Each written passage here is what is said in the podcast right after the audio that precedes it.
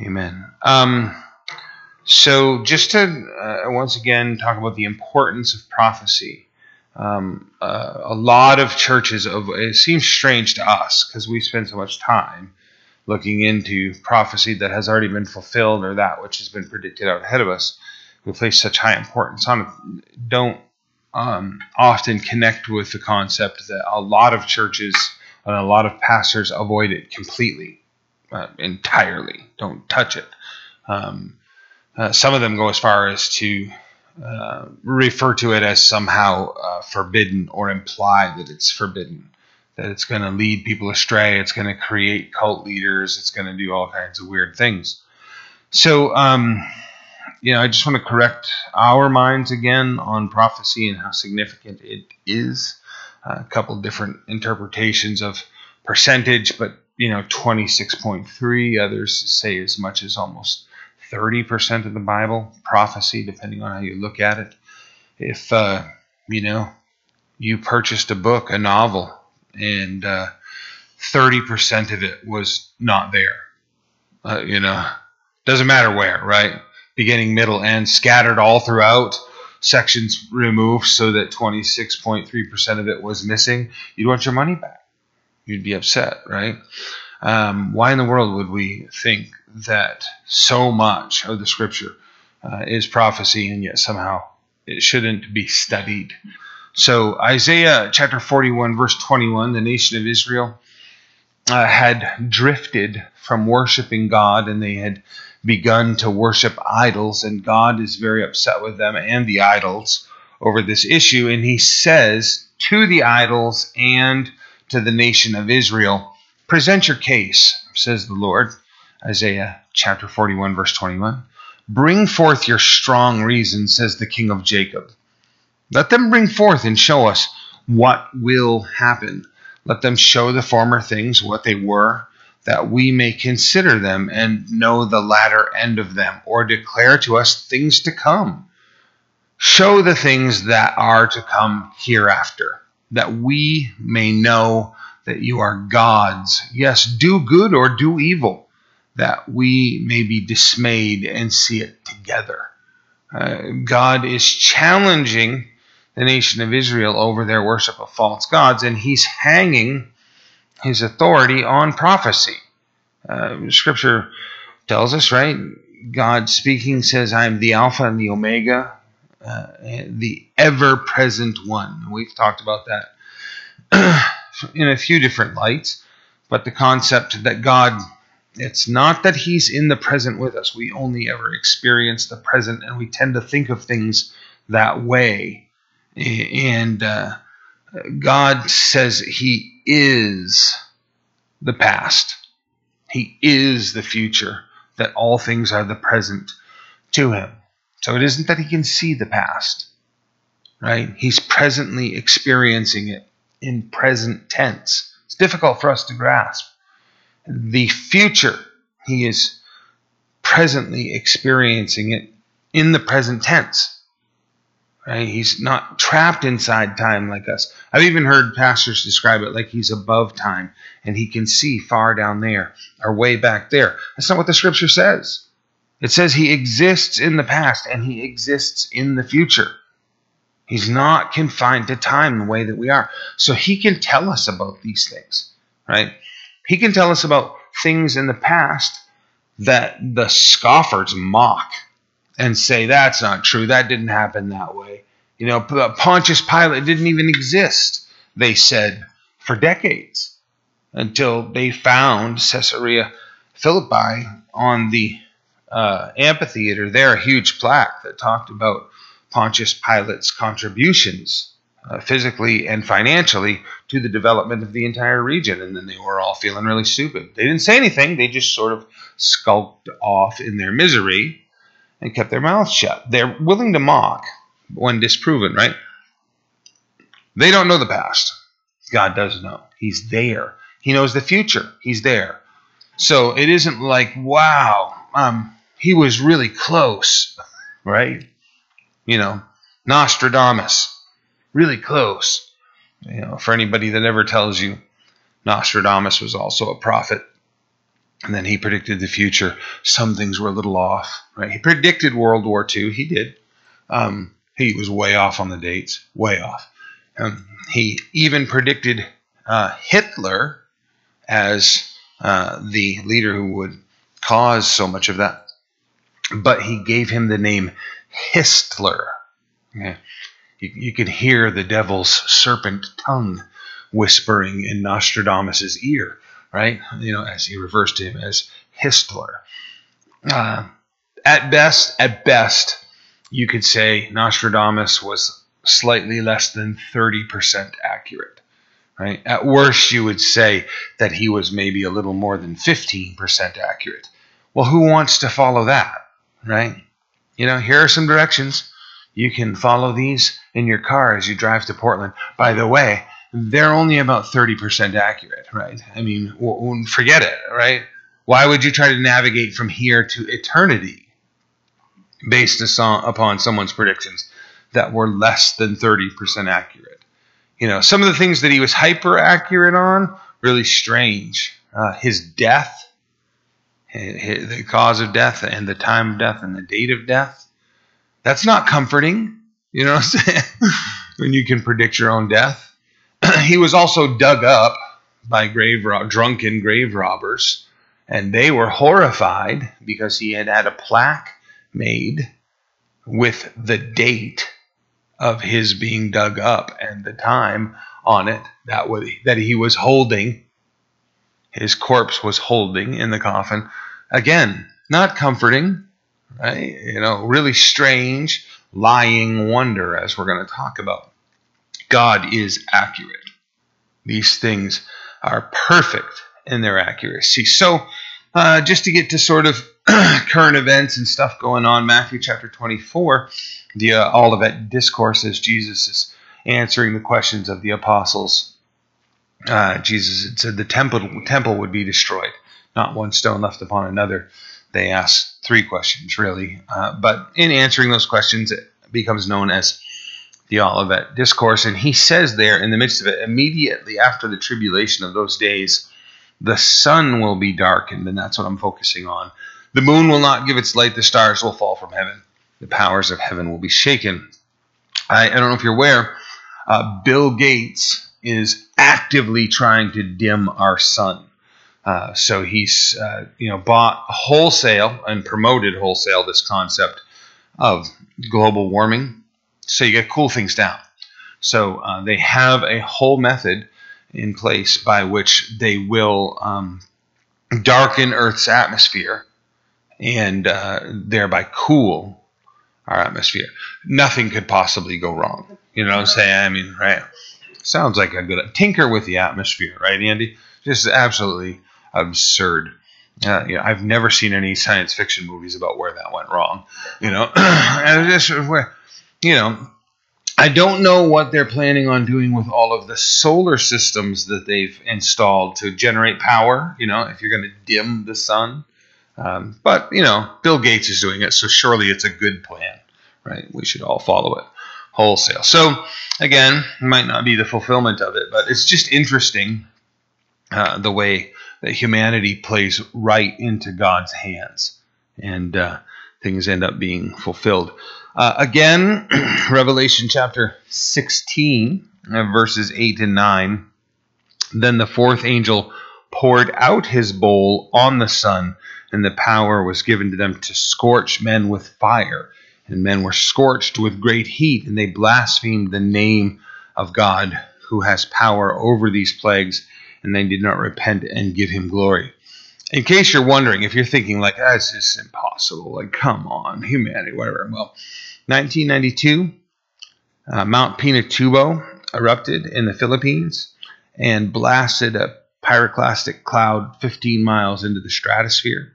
And as it continued to belch out its filth, the rotation of the earth spewed that ash continuously for days, and it darkened our entire atmosphere, uh, our entire atmosphere, to the point that the entire Earth's temperature dropped by almost three degrees uh, everywhere. Uh, so it is possible uh, to do these things. uh, you know, to uh, darken the atmosphere or destroy the atmosphere and make the sun hotter, or God just you know allows things to transpire. Sun's burning 120 million tons of mass a second, and science has predicted uh, that the chemistry of the sun will change as the fuel source gets lower. Okay, so consider we often say things like i'm running on fumes you know in your car right well fumes are more explosive than solid or liquid fuel. And gasoline's fumes are very dangerous and you get weird reactions in the color of the flame and the heat of the flame and all kinds of things as fuel gets lower. And that's what they're saying is possible. I don't understand all i'm not i'm not a scientist or trying to talk like i am one. These things just fascinate me. And this idea that the sun is going to get hotter, the scientists have said quite probable as the fuel gets lower, the intensity will change uh, because of the chemistry. So, you know, we'll let them figure that out because I don't plan on being here. I don't know about you. I have a ticket out, and that's what I'm waiting on. So, um, this fourth angel pouring out his bowl upon uh, the uh, sun. Revelation 6, four horsemen of the apocalypse. Uh, disease comes with the fourth horseman, and um, you know the things we're experiencing now. Um, you know, I, I see most of it as a control element. Um, I'll just say I was going to say you know release the disease, but you know that's debatable. Uh, I, I got my own opinions on that, but um, you know let's just say the disease comes and they use it to generate control. And um, they were lining up for had everything in place for monkeypox, uh, but then the realization that you know right now it's it's nearly 100% spread amongst homosexuals through sexual activity, and um, they're trying their best right now to get rid of that stigma and change uh, that so that they can sort of cleanse that out of the issue and just use it the same way they used COVID to generate controls and demands upon uh, the populace. Um, I don't, know if you're aware of it, but they did the same thing with AIDS. So upon its emergence, uh, it was entirely, and I do mean entirely, 100% amongst homosexuals. Uh, it was actually named GRIDS in the beginning. The American Medical Association named it GRIDS, Gay Related Immune Deficiency Syndrome. And it was the homosexual organizations that demanded incessantly that they change the name. And it lasted for years. They did not change the name to AIDS, Acquired Immune Deficiency Syndrome, until much later when heterosexual people were getting it, but that was, you know, the crossover was from the homosexual population and uh, the um, intravenous blood transfusions uh, were contaminated by it, and so you know then it's become much more widespread. But then they just capitalized on those few issues, and they just demanded this has to change. It's not just gay people who are getting it. Look, there are six other people that got it also. You know that was sort of the attitude. So um, this idea of the disease and the fourth horseman, we're not there yet. Precursors, right? know, you're looking at birth pains building up to uh, the real event. Um, the, the governments of the world always use fear to make unwanted changes 100% of the time. Um, I'm sure you're aware that during COVID, there were big cries about how uh, contaminated the money was. It's a ridiculous thought that, that money was how COVID was being spread. It's a respiratory illness, you know. It's, it's being spread by breathing. You know, that's that's how it was coming down. But they wanted to, uh, to uh, convert us over to a a cashless society and a one world money system. Then, so we're going to see more and more of these things transpire as time goes by. Uh, if you're getting the sense that I'm just rambling, uh, you caught me. I'm just I've I've compiled a huge number of things here, and I'm just gonna run through them because of, of where we are. Um, Revelation chapter six verse six says, "I heard a voice in the midst of the four living creatures saying, a quarter of wheat for a denarius, three quarts of uh, barley for a denarius, and do not harm the oil and the wine. Okay, so um, lots of debate in the commentaries about you know what is what is the issue. You've got food sources that are unthinkably expensive, and then in contrast, this proclamation of don't harm the oil and the wine. Well, um, have you noticed? That uh, we all have to function under great restrictions and stay in certain places and wear, you know, 17 masks at a time and, um, you know, probably tape up our windows. And I'm exaggerating how many other things they want us to do. But they can all go to parties. Did you see that? They can fly on their private jets and they can arrive and you know shoot their mask across the room and uh, you know drink and party with their friends uh, it it is very much that sense of class separation that you're going to have those who can't even get food to feed their family for a single day and those who are still living the jet set life as though nothing's going on. So you know you see the precursors now right? Wait until you actually get to the four horsemen of the, the apocalypse uh, you know, one quarter of the world's population, as I mentioned this morning, dead in the first three and a half years. They're just going to be mounding bodies up in places because they don't even have the ability to bury them. And yet they'll still be having their parties, I guarantee you. There's, there's still, uh, you know, sorcery, pharmakia, right? Class, we know enough about uh, the source of that word. Uh, you know, so, sorcery, pharmakia, the word is pharmakia. That's where you get pharmaceutical pharmacist, the idea of drugs uh, from uh, you read the book of Revelation and all these horrific sins and all these terrible things going on, and they would not repent of their sorceries, right? And murder and mayhem and death and blood and plagues and boils and and they would not repent of their sorceries. Uh, it, it is, you know, going to be that. So, right, close churches, but keep the pot stores open. Okay, um, you know, the, these things are clearly laid out in the scripture and you know, long ago we had to sort of squint to make them out and see, and you know, like what could that be? And now it's so in your face, blatant that it's really astonishing. Um, Chuck Smith was the first one that I heard talk about the signs, uh, and, and they're coming, and the birth pains, and he made that correlation. You know, he used California uh, locations as the illustration, but like you know, here you want to go to Portland, right? You leave the church Route 3 probably into Brewer to catch 395 to 95 and you head south and uh, you're not going to see a sign indicating that Portland is you're even headed the right direction until you get after Newport. Right? You're going to travel for over an hour and a half before you even see one sign. And you'll see one sign in Portland, you know, and and you drive a long ways before you see a second sign. And the closer you get, there's a sign, and there's and then it's just signs, and then you get right in the city, and it's exit, exit, exit, right? And that and that's what the scripture is indicating about the signs, the signs of Jesus coming, the signs of the end, are going to happen this way. You know, you, are told and you believe, and you're headed that direction, but it's a long time before you see the first actual sign. And you're like, oh wow, no kidding. we are headed to the end and then another. Boy, they're coming rapid fire right now, aren't they? Things really are just kicking off quick. So be encouraged by that, right? Because us reaching the end is a hopeful thing.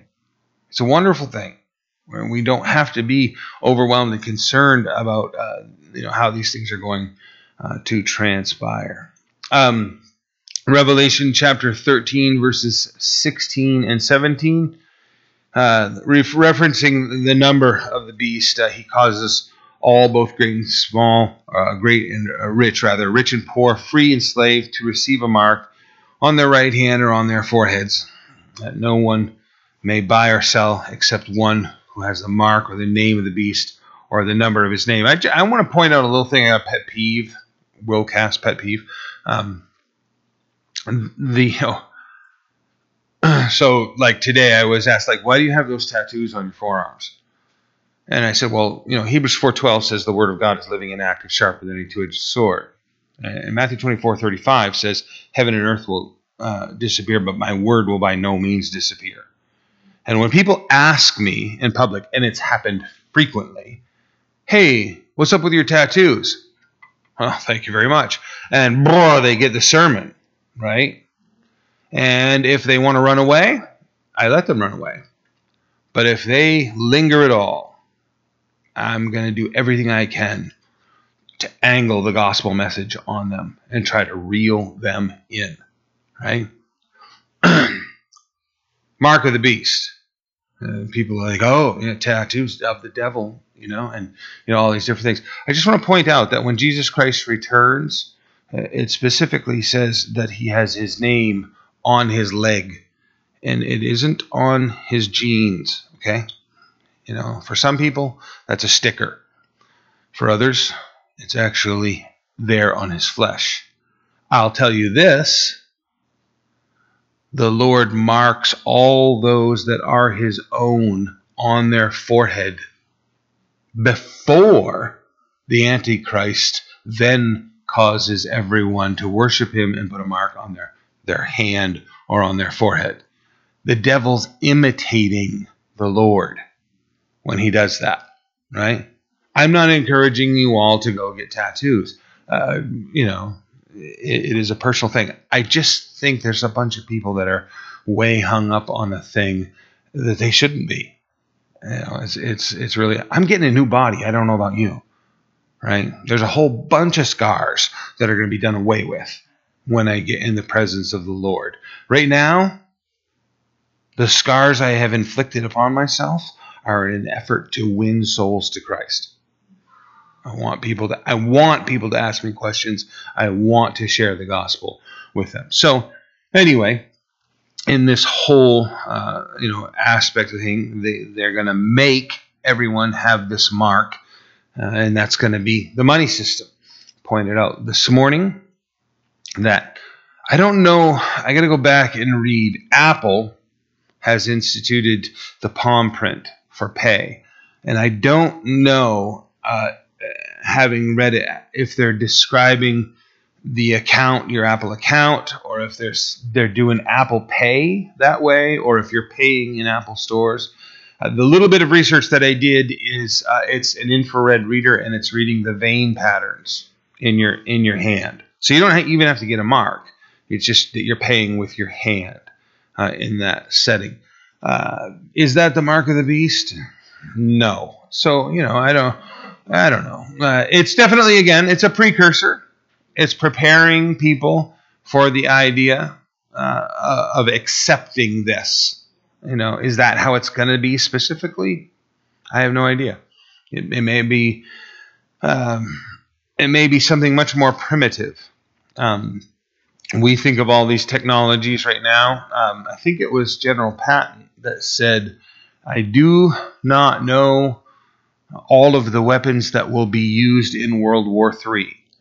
I do know what weapons will be used in World War IV. And he just left it at that.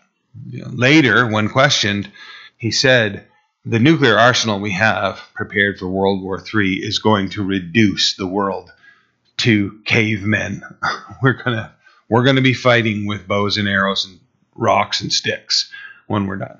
Is the technology for the mark of the beast going to be some huge advancement, or is the world going to be reduced to a very primitive place and you have to swear your allegiance and be marked? You know, I don't, I'm not sure. I know we're being conditioned to accept this concept that you have to have a mark in order to pay. If you're going to pay with your hand or you're going to pay with your forehead. So it's an interesting thing to consider uh, where we are. Um, Israel being alone in the last days. That's happening. They're being abandoned. The United States is abandoning them. It's happened over and over again. Uh, there's a, I should have looked up the name of the ship. Uh, maybe some of you guys, you historian buffs, know. Um, Israel sank um, uh, one of our ships uh, is a spy vessel, and uh, rather than using any encryption, as they were at war, we're doing all this surveillance and we're just broadcasting on an open mic what they're doing and where they're going and where their troops and where their airplanes and where their tanks are. And Israel warns us three times and then puts a torpedo through the hull. Okay. you, you can't have anybody. It doesn't matter if they're your friend, your ally, or your enemy broadcasting for everyone to listen what you're doing with your military. They're in act. They're, they were engaged in active warfare, and we're totally betraying them, telling the whole world what they're doing. So they sank the ship, and um, you know now we try to say things like, "Well, it wasn't our ship; it was the British ship." You know, it's just some you know ship we got from the British, British that we were using with the British. Anyway, you understand what I'm saying? The betrayal of Israel has happened over and over and over again. At times, we're much better friends and much better allies with them. And you turn the clock a little bit, and we're betraying them like nobody's business. And uh, presently, we're betraying them like nobody's business. You know, particularly the issue with Israel uh, and uh, Iran. Zechariah chapter 12, verse 3 It shall happen in la- that day that I will t- make Jerusalem a very heavy stone for all peoples. All who would heave it away will surely be cut in pieces, though all nations of the earth are gathered against it. Right? Not not just as some imply, standing at a distance and doing nothing, but actually gathered against it. So uh, that that's not an unthinkable thing to consider. A lot of questions coming up about Ezekiel 38 and 39. People have been sending me emails and asking me questions before and after church, um, particularly the invasion of Gog and Magog. Um, so, you know, we see these things uh, developing Ezekiel 38 and 39, uh, the invasion from the north by Gog and Magog. Um, it, it's very easy to see, uh, you know, uh, Gog uh, was Hal Lindsey that actually found the reference in the Septuagint that referred to Gog, the Lord of the Flies. So we know um, from uh, Jesus and other teachings that Gog is the devil. And then you add that whole concept of the Lord of the Flies, and it's a great confirmation. Uh, so the spiritual entity that will inspire Magog, which is uh, Russia, uh, the spiritual uh, conjoining there uh, to come down out of the north, uh, particularly with Iran, Turkey, Sudan, Libya, join other forces and attack the nation of Israel with the intent of annihilation. And in particular, well, all of those nations. Uh, Turkey has really been just cranking things up for like the last five years, um, becoming more and more radical in their Islamic position and their views and their rhetoric and drawing nations to themselves uh, with that same venom for Israel, uh, an absolute annihilation. So not punishment or drive them out of the land or you know treat them poorly or they they want them to cease to exist. Uh, so uh, Russia, uh, Iran, inspired by Turkey, Sudan, and Libya, joining forces coming down out of the north uh, to uh, destroy them, uh, the um, statements that are made in Ezekiel 39, beginning at verse 12, about the contamination of the battlefield is really intriguing uh, to me. For seven months, the house of Israel will be burning them in order to cleanse the land. The bodies will just be set in mounds and set on fire. Indeed, all the peoples of the land will bury, and they will gain renown for it on the day that I am glorified, says the Lord God. They will set apart men regularly employed. So, this is uh, the only place, and I'm sure you've heard this many times, in any ancient writings where the cleanup of a battlefield is described. And it's the only place in any ancient writings where it talks about um, paid, specific paid employees who will handle the cleanup and their methodology. What's really interesting eh, as I read through this, um, snippets of what is contained here uh, come directly from our United States uh, field guide on cleaning up uh, chemical and nuclear battlefields, how to handle the bodies and the circumstances. Particularly, I'll read uh, the men who are employed um, handle them in specific ways. Those that are not employed who find remains are not to touch them. Uh, they're to mark them and then report it to the individuals who are specifically paid. That, I mean, that's right out of our handbooks in the military as to how to handle bodies that have been contaminated on uh, nuclear warfare or uh, uh, high grade uh, chemical warfare battlefields. So it's it's kind of an interesting thing described by Ezekiel uh, 39, continuing at verse 13. Indeed, all the people of the land will bury, and they will gain renown for it on the day that I am glorified, says the Lord God.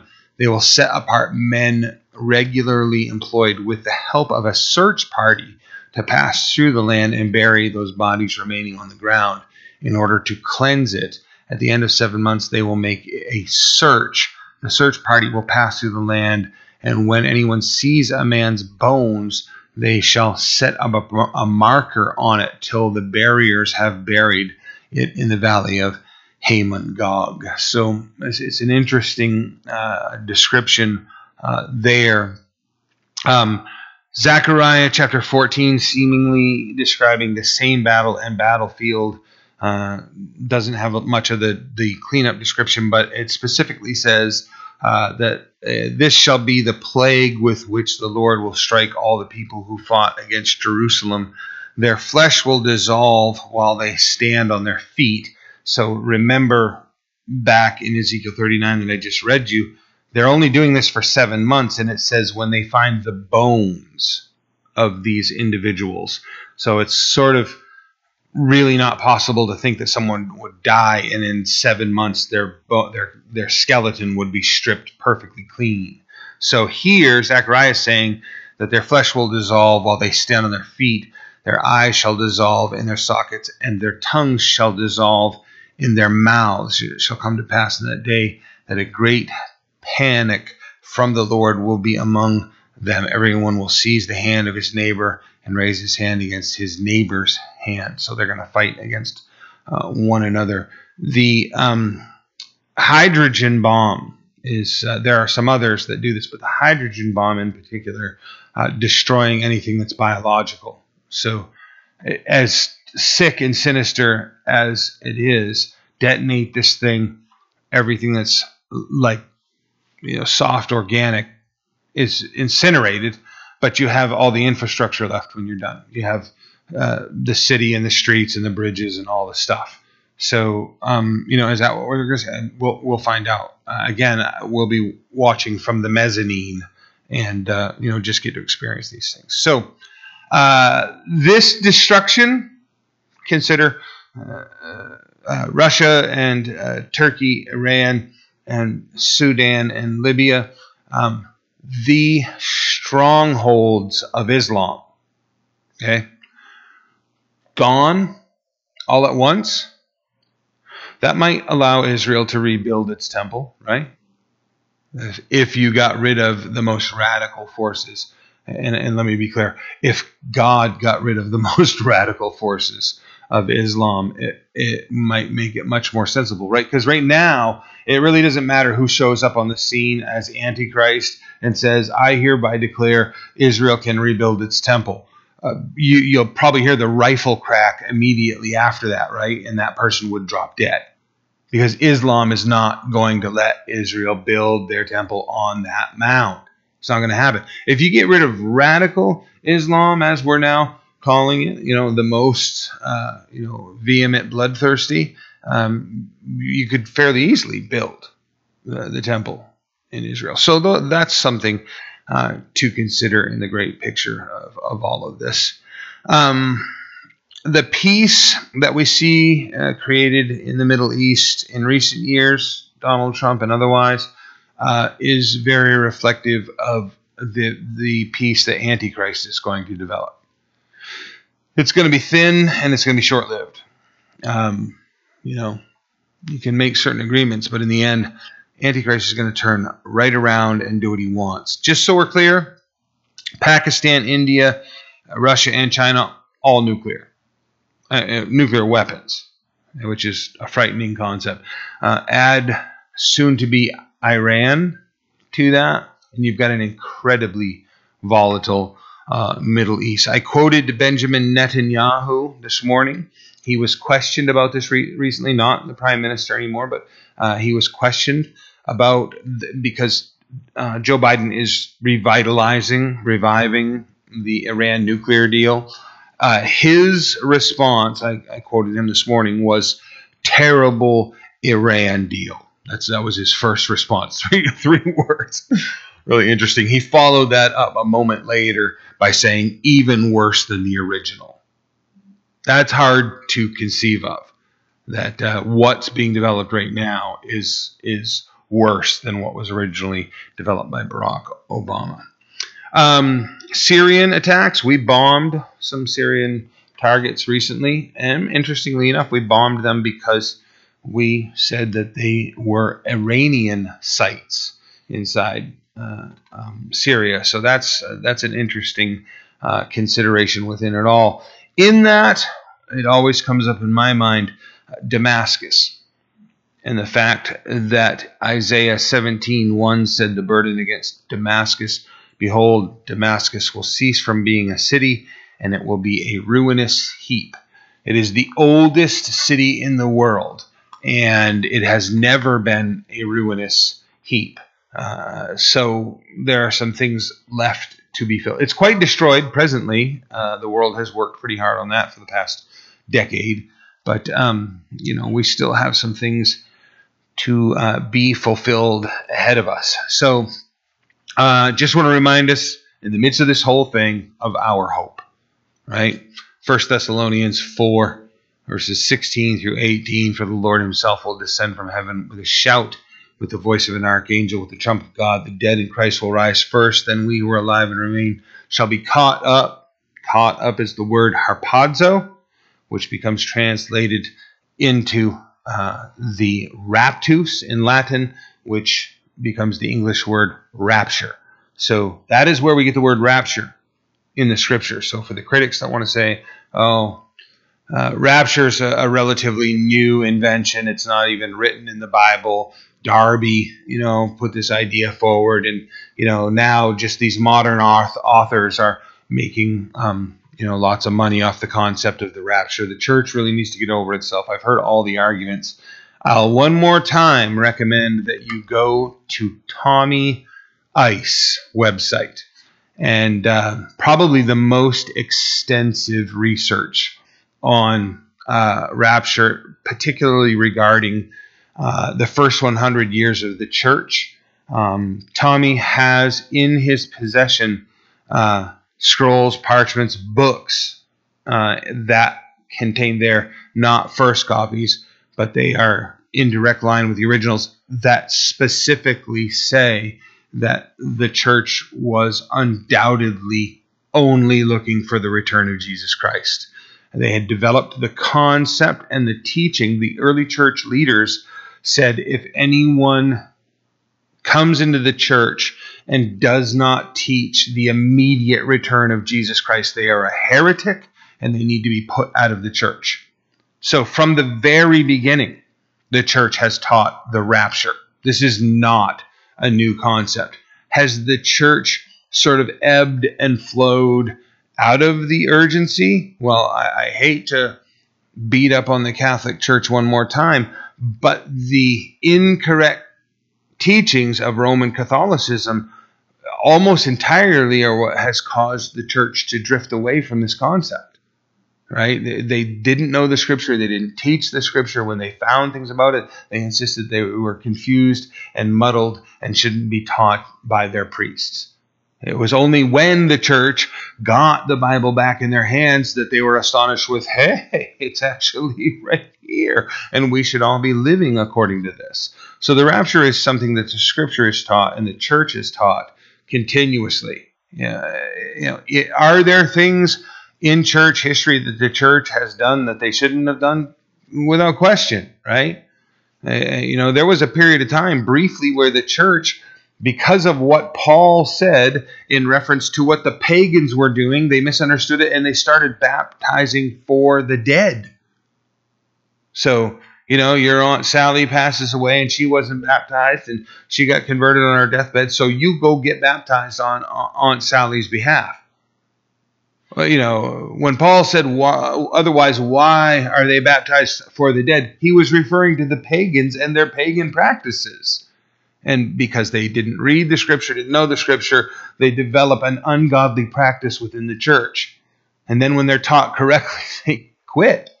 They realize hey, that's incorrect and they abandon the concept. We've, we've had over and over things that creep into the church, uh, mostly through false teachers and ignorance, that end up getting purged out of the church. So, um, I think uh, that the rapture of the church is one of the one of the greatest contributing factors to um, one world money, one world religion. Was you know there's going to be a massive power vacuum, and you know to restore order. Uh, probably all of you have spent a fair amount of time studying uh, what the Patriot Act did to destroy our rights right? Uh, we have one cataclysmic event occur, and I don't mean to play it down or diminish it. It was it was earth shattering, right? Those of us that uh, experienced it know it was mind numbing the degree to which it changes. Well, we just gave up our rights, you know, without question. You know, uh, president steps forward and says we're going to make changes, and they make changes, and years later we're realizing, hey, I don't want these changes. I, I don't want to lose the rights. I don't want the invasion of my privacy that uh, everybody signed off on. Vacuum out right now. Remarkable to think about. Um, you know, let's let's say 100% of the people who claim to be Christians are Christians, right? Because it's all about the grace of God. That's 2.2 billion people on planet Earth, right? So depending on who you listen to, uh, where are we right now? 8 billion. Some are saying closer to 9 billion uh, people on the earth, you reduce the earth's population by 2.2 billion, if in fact that's you know a sincere and accurate number. Uh, add the death that follows with all of that. Uh, just that many missing people is going to create a lot of death. Uh, you know, who's going to distribute food? Who's going to fly airplanes? What about all the airplanes that were being flown by Christians? You know, I suspect those didn't land well right? You know, there's going to be a number of things, you know, 18 wheelers on the highway doing 75 miles an hour that suddenly don't have a driver are going to create catastrophes. Power vacuum, step in, Antichrist seize control, one world money, one world religion, you know, uh, one world government, possibly. So consider how that might all play out um, think about the fact that most of these predictions that I'm giving you and the ones that are going to follow 2,500, 2,700 years ago, and we're seeing them transpire in, in front of us. Particularly uh, Jesus teaching again, Olivet Discourse, Matthew chapter 24, beginning at verse 32. Most of us are familiar with it. I, I, I think I've taught this before, but I have a uh, a slightly different slant on it, and I don't mean that in like some false teaching way. I just um, we we've all heard this teaching so many times that uh, you you sort of uh, make assumptions about like oh that's that prophecy, and I know what that means. So consider this, right? Jesus speaking now. Learn the parable of the fig tree when its branch has already become tender and puts forth leaves. You know that summer is near. So you also, when you see all these things, know that it is near at the doors. Assuredly, I say to you, this generation will by no means pass away till all these things take place. Heaven and earth will pass away, but my words will by no means pass away. So, for a long time, the most common teaching about this, which I hold to, by the way, and I'm not contradicting, so don't get scared. I'm not creating something new here. The most common teachings pertained to Israel, right? The fig tree when you see it put forth its leaf and it buds, you know, 1948, Israel becomes a nation for a second time. Oh, this generation will not pass away till all these things fulfilled. You know, there's a whole bunch of people that were standing around going, well, you know, 48 to 88 is, uh, you know, 40 years. So literally, books were being written, right? You know, 88 reasons why Jesus, why Jesus Christ will return in 1988. Interesting that the author immediately launched his next book and published uh, 89 reasons why Jesus Christ won't be late in 1989 when, when he didn't return any. I'm not making that up. That's he literally did that. Um, you know, and then okay, well, oh, we're sorry, 40, 40 years of generation. Um, more likely, it was 70 years. 70 years is a generation. We're talking about the people and their lifespan, you know. And then the next group comes along and says, "Well, actually, you know, the Lord Himself said that Israel was going to be captive inside Egypt." Uh, for four generations, and they were for, there for 400 years, so it must be 100 years. So the generation must be 100 years. Oh, well, what do we know, you guys, about people setting dates, right? You, you, pretty much need to get done to li- listening to them, whoever they are. If, you know, no man shall know the hour nor the day. We, we all embrace that concept. So I, I embrace the concept that this may pertain to Israel and God may be going to fulfill these things in that way. But there's actually a, a better understanding of this. So if you read this uh, just a little bit differently, learn the parable from the fig tree. Your mind doesn't need to, in this case, immediately flash to Israel. Just think fig tree, right? When its branch has already become tender and put forth its leaves, you know that summer is near. Just talking seasonally, right? Yeah, that makes sense, right? Beginning of the year, we see the pink haze in all the trees, right? Cambium membrane has thawed. You know, uh, glucose is beginning to move up and down underneath the bark layer and bring nutrient to the buds and you know to the roots and from the roots and from the buds and everything's coming alive and we get excited right oh spring is on the way right you know, those of, that haven't lived here and endured winters, right? My son-in-law moves from Southern California, arrives here, and like it's all a mystery to him. He's not experienced all of that. I said to James, God bless him, he's probably watching, when he first moved here, like now when winter comes, have you driven in the snow? Do you understand what that's like? And he says with this strong confidence, "Oh yeah, uh, I'm all set." And I think like, how? Like you're from Southern California, you grew up 40 minutes east of San Diego. Like, how have you experienced driving? Maybe you went to, you know, Northern California. What you know? And so I finally say, how do you know how to drive on snow and ice? I, you know, I'm being, you know, the intrusive father-in-law, daughter, grandchild. Like, how do you know how to? He goes, oh, I've driven on sand. Yeah, it's exactly the same, right? You know what I'm saying? so, uh, you know, God bless you, James um, I, uh, you know, we sometimes uh, think uh, that we, we know how things are. These people come here, they don't understand what it means, what we're seeing in the developing spring, right? You guys seen foliage already? Have you seen trees turning already? God's telling you, get your wood pile stacked, right? Right now. Don't wait. Get ready for winter, right? 89 inches of snow is on its way, is you know what he's telling you. You know, some of you raise your eyebrows. Average snowfall in Maine, 68 inches, right? We're all aware of this. Okay. We get feet of snow. You know, average snowfall in Kentucky, where I'm going, is 11 inches. So, you know, I, whatever. I don't, I'm, I've burned all my Carhartts. What do I care? Um, so, the point being, when you see the obvious signs of seasonal change, you know what's coming. So, if we s- stick to that simpler understanding. Right? I'm not throwing away the concept of Israel. I'm just saying, sticking to that similar. You know, summer is near. So you also, when you see all these things, know that it is near at the doors. When you read through Matthew chapter 24 and you're seeing Jesus describe all the things you're having, know that his return is at the door, right? I know I'm repetitive and you're sick of it. But if you invite somebody over for dinner, right? I do that all the time talking to people. Hey, let's have dinner. Okay, we're gonna have dinner. You know, ask Lori, get a date. There, have dinner.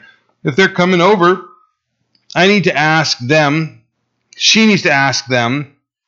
Guys, like gluten intolerant? Do you eat dairy? Are you are you totally vegan? You know, because we're basically carnivorous. So how do you know how do we handle? If you're coming over, how do we handle this? you know, and are the kids coming? You know, do you travel with your dog? You know, you got questions about guests that are going to arrive at your house. And then my wife begins to like, if we're going to have guests at our house, like much better just go out to eat, grab McDonald's, I don't know what, but you got to clean the whole house. I don't know if you're aware of this, but you have to clean your whole house if you're going to have guests over from stem to stern, from top to bottom. This involves a toothbrush, right?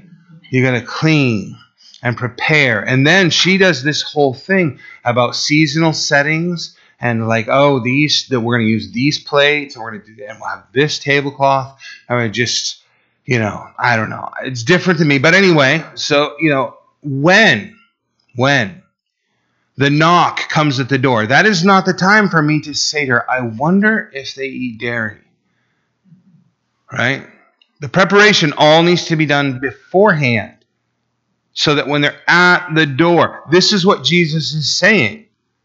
If you can look outside and see the, the change of the seasons and know, I need to prepare myself, especially when it's life threatening. You know, you don't have any oil in the tank, you don't have any wood for winter, you are unprepared for winter, right? If, if that is the case, it could literally damage you, kill you potentially in certain environments. You need to be prepared for the season. So it is with the coming of Christ. When he's at the door, that's not the time to say, now, um, should I stop, you know, sinning in all these areas? Should I live like a Christian? Things should have been prepared beforehand and taken care of beforehand. Jesus sets that warning out. Assuredly, I say to you, this generation will by no means pass away till all these things take place. The generation that sees all these signs culminating, right? If you have seen one or two trees start to change its leaves, and then more trees, and then the RVs start arriving, right? Clogging up Route 3, buying up all the campsites on the island all the trees have changed. You see big peak foliage. Your eyes are just popping out of your head, and you're stopping as a local who's lived here most of your life taking pictures. You can't believe that one area. Then the first rainstorm and the big windstorm, and a whole bunch are off. And then that second wave comes, and it's kind of, and you say to people, we're a little past peak, you know? And then it's completely gone and it's just skeletal trees standing up there, no leaves at all. And now it's been long enough that the trees that shed their leaves on the ground are all brown and gray. They don't even contain that true color uh, from them at all. And the chill sets in the air. And the frost is on all the puddles, and it is hard ice on certain mornings, right? Thanksgiving is close and you're thinking, I wonder if we're going to see snow before, you know, Thanksgiving or if it's going to be closer to Christmas or that's not time to get your oil tank filled up. That's not time. All those signs culminating together are telling you what season you are in. You see all these signs coming together that Jesus is describing about the end. It's not time to get ready. It's time to be ready and be inviting your friends and your family and your neighbors to prepare themselves. Right? You look over at your neighbor's place and they still got all their summer lawn furniture out and their air conditioners are hanging out of their windows and you like are you getting ready for winter? Cuz it's coming. So it is with Christ's return. The generation that sees these signs collectively they're not going to pass away before they're fulfilled. That's kind of freaky when you consider what's going on in our world right now. One sign come, another one comes, and now it's just rapid fire. And now it's it's like it doesn't even say Portland anymore. It's just saying exit five, exit three. you know, so you're in that. We're in that setting where things are happening this way, and we need to live with this urgency. Now, I want to give you We've just got a few more minutes, but I want to give you a couple of things. Because we often get that concept of no man will know the hour nor the day, and people preach that really hard. And that's the truth. That is the truth. You know, I've been in proximity to cult leaders, and they all want to start setting dates and talking about different things, and I'm not there at all. But I want to give us the understanding that we can be very watchful, very re- ready, very informed. Comes straight out of Luke chapter 21, all red letters, in my Bible, Jesus speaking only. Luke 21, verse 25. There will be signs in the sun, in the moon, in the stars, the earth, distress of nations with perplexity, the sea and the waves roaring, men's hearts, failing them from fear and the expectation of those things which are coming on the earth, for the powers of the heavens will be shaken.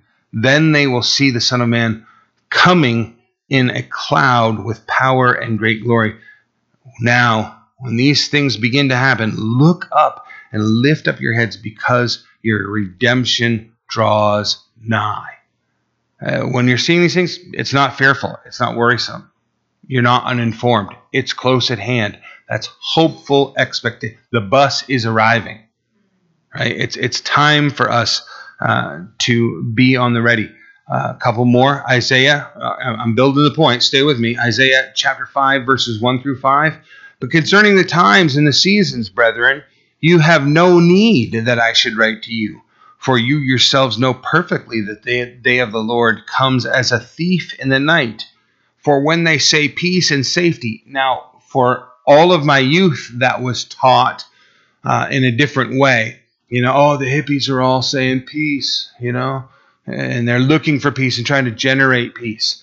Uh, you know, uh, we've been through a few phases. Right now, all of us are crying for peace. Are you kidding me? The violence is in our neighborhoods. It used to be consolidated to faraway places that were incredibly evil and scary, you know? You didn't walk in the alleys in New York City, right? I mean, now it's it's backwoods, backwater Maine. These things are happening. People are literally murdering one another around us in the most frightening ways for the most frightening reasons. Uh, the, the evil has spread. So we're all crying peace and safety. Then sudden destruction comes upon them as labor pains upon a pregnant woman and they shall not escape. But you, here it is, brethren, are not in the dark. Right? They have it come upon them as a thief in the night. We're not in the dark, so that this day should overtake you as a thief. You are all sons of light and the sons of day. We are not of the night, not of darkness. We're not ill informed. Everything that I'm telling us is to tell us we can know where we are. And we can have a bright, happy, joyful, hopeful expectation of what lies ahead of us. We do not have to read the book of Revelation and have shuddering fear. This, this is our King.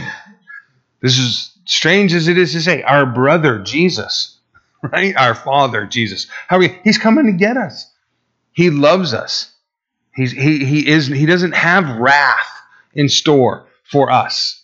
The world is going to experience it, and they are going to be caught wildly off guard. We are not. Uh, so don't have that you know mindset about how the Lord is going to develop these things. I'm going to skip over a number of things uh, there. Um, well, and that also.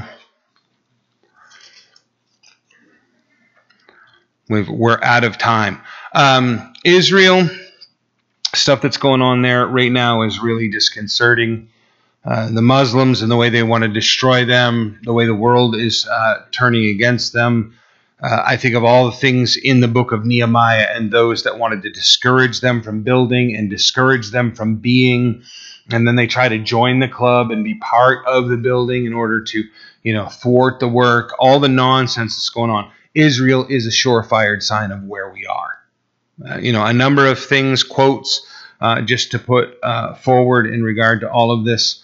Um, against Israel, uh, Joseph Goebbels, the uh, propaganda minister for Adolf Hitler, he is the one, just as a general sense of propaganda and what we're experiencing in the whole world regarding Israel and otherwise. If you tell a lie big enough and keep repeating it, people will eventually come to believe it.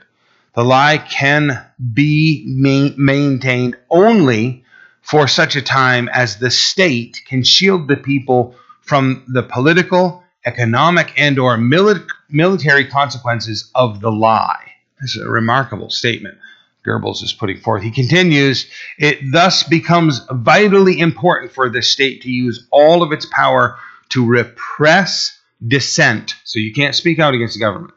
Uh, for the truth is the mortal enemy of the lie. And thus, by extension, the truth is the greatest enemy of the state. That is a wild statement to consider where we are and how Facebook and Twitter and all these things are censoring what we can say and what we communicate. Truth has been banned, and it is being banned by the government. Uh, Facebook, uh, Zuckerberg saying this week that the FBI came to them and told them you can't share anything about uh, Hunter Biden's laptop. So, so who knows if that's true? right? The, the, lies continue. Israel's existence, the world wants to spread lies and destroy them. Um, uh, again, I'm just randomly going through things I've collected. When peace comes, we will perhaps in time be able to forgive the Arabs for killing our sons. This is Golda Meir uh, making this statement in her autobiography. She continues by saying, But it will be harder for us to forgive them for having forced us to kill their sons. Peace will come when the Arabs will love their children more than they hate us. Rem- remarkable statement and uh, where we stand in time. Um, Joe Biden's weakness has emboldened North Korea, Iran, China, Russia, the Taliban in Afghanistan, and uh, many others. Um, so, um, you know, you consider uh, everything that's developing around us, um, way that our kids are experiencing things in school, um, the media, censorship, government decline. I mean, can you really trust the next election? You know, who knows? The stuff that is happening around us. Uh, I just want to close with a couple thoughts here, right? Matthew chapter 5, uh, verse 13. You are the salt of the earth, but if the salt loses its flavor, how shall it be seasoned?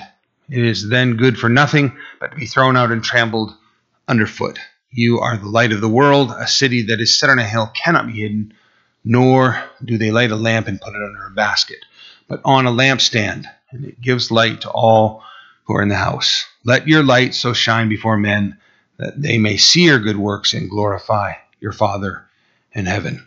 So uh, we need to be those people who are preserving the world.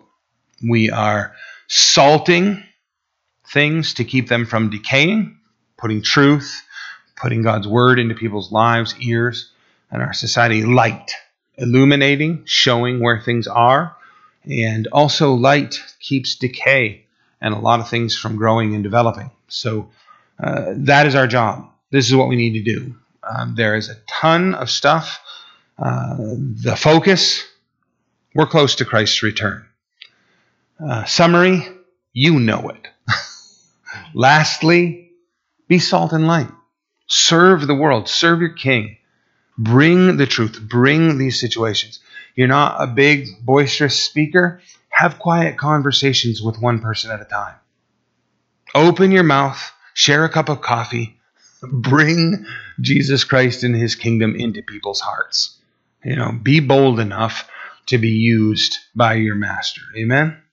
Amen. So, um, I know there's a ton more stuff, but that's all the time John would let me have tonight. So, um, will you stand and we'll pray? Father, we are grateful for your love, grateful for your word, grateful for your predictions. Help us to be men and women that live by them, that use them, that share them with others. May your kingdom come and your will be done in us and through us and by us, we pray. In Jesus' name, amen.